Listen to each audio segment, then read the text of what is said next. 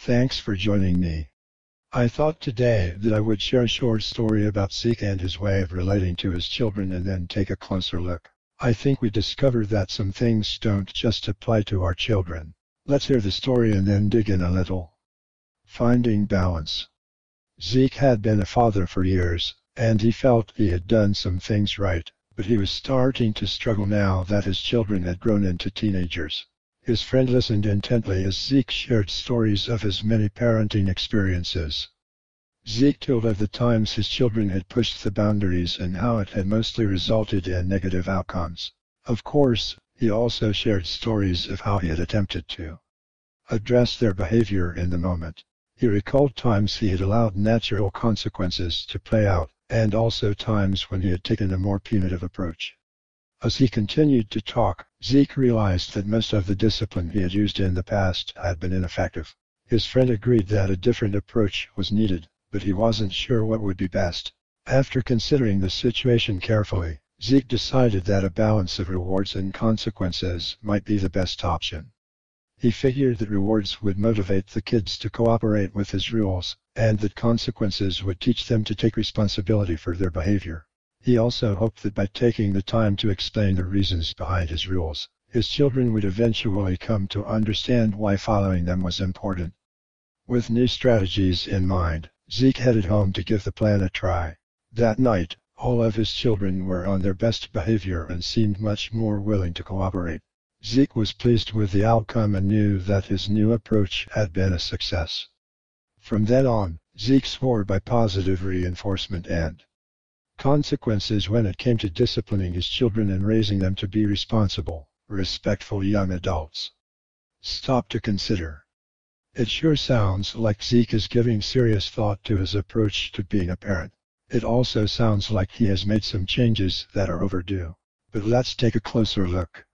His old approach had been allowing natural consequences to play out or taking a more punitive approach. That sounds like wait and see or punish to me. His new approach, rewards and consequences, does add a new element. His former, punitive approach, and the new, consequences, sound like the same approach to me, but rewards is new. Along with punishing his children when they take a misstep, he now rewards them when they behave as he expects, an overdue improvement for sure. Of course his new approach is also known as the carrot and stick approach. Zeke has upped his game, but not by much. Influencing the behavior of people in general and children in particular is a lot more complex and our options go far beyond carrots and sticks. Why should children pay attention to anything we say or tell them? Stop a second to think about what your first reaction was to the question. For most people, because I am the parent, or because I am the adult, or some variation on the theme comes to mind. Both of these answers are reasonable and appropriate. What I want to point out here is that there are several reasons why your children should listen to what you say. It will be helpful for you to think about and understand which reason is operating when you want your children to listen, to pay attention, to accept what you are saying to them or telling them. You're being clear about why you think they should pay attention will help them be clear about why they should pay attention this time. There is an additional payoff for you. When you are at work or in other situations where you want people to pay attention to you, being clear in your own mind about why they should pay attention will make it more likely that they will accept you and what you are saying. Until you get comfortable knowing why you think your child or anyone else should listen to what you say, it will help to stop a second to be clear with yourself before saying anything where you expect some action or response from the other person. Give it a try. You may be surprised to see how much difference it makes. Okay, here we go. Title Authority Children are told that they should or should not do things because you, their parent, said so. Your title, parent, gives you the right to tell them what to do or what not to do. Reward slash punishment authority If they submit to or go along with what you want or say, you will reward them in some positive way.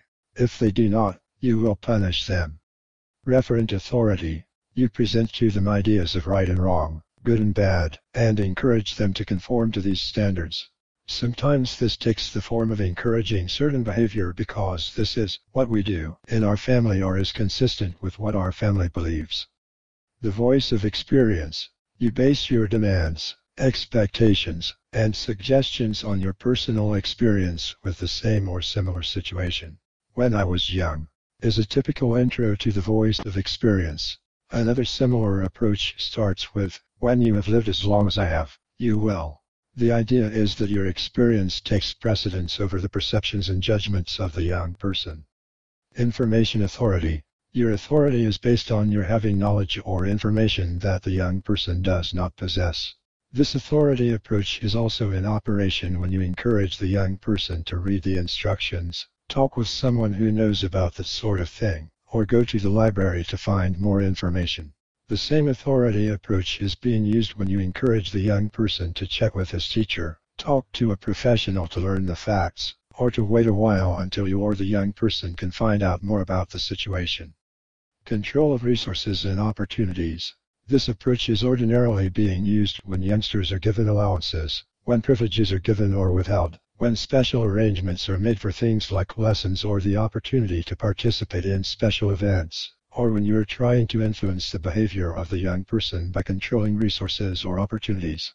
This naturally includes things like driving privileges, using the family car, grounding the young person, sending young children to bed early, and so on. Acceptance slash rejection authority. This approach is used far more than many parents realize.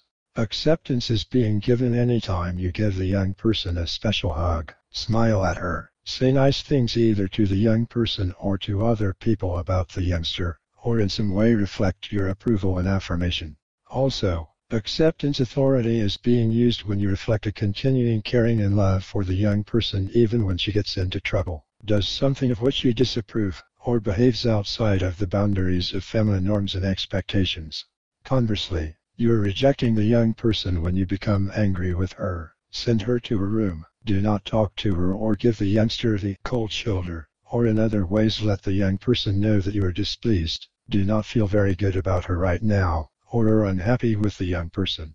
An important part of this authority approach is to devote the time and sensitivity required to know when in fact you are using it.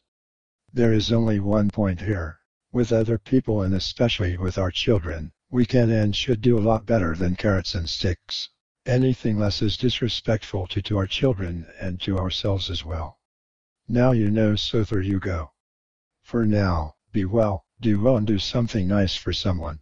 He or she will appreciate it and you both will have a better day.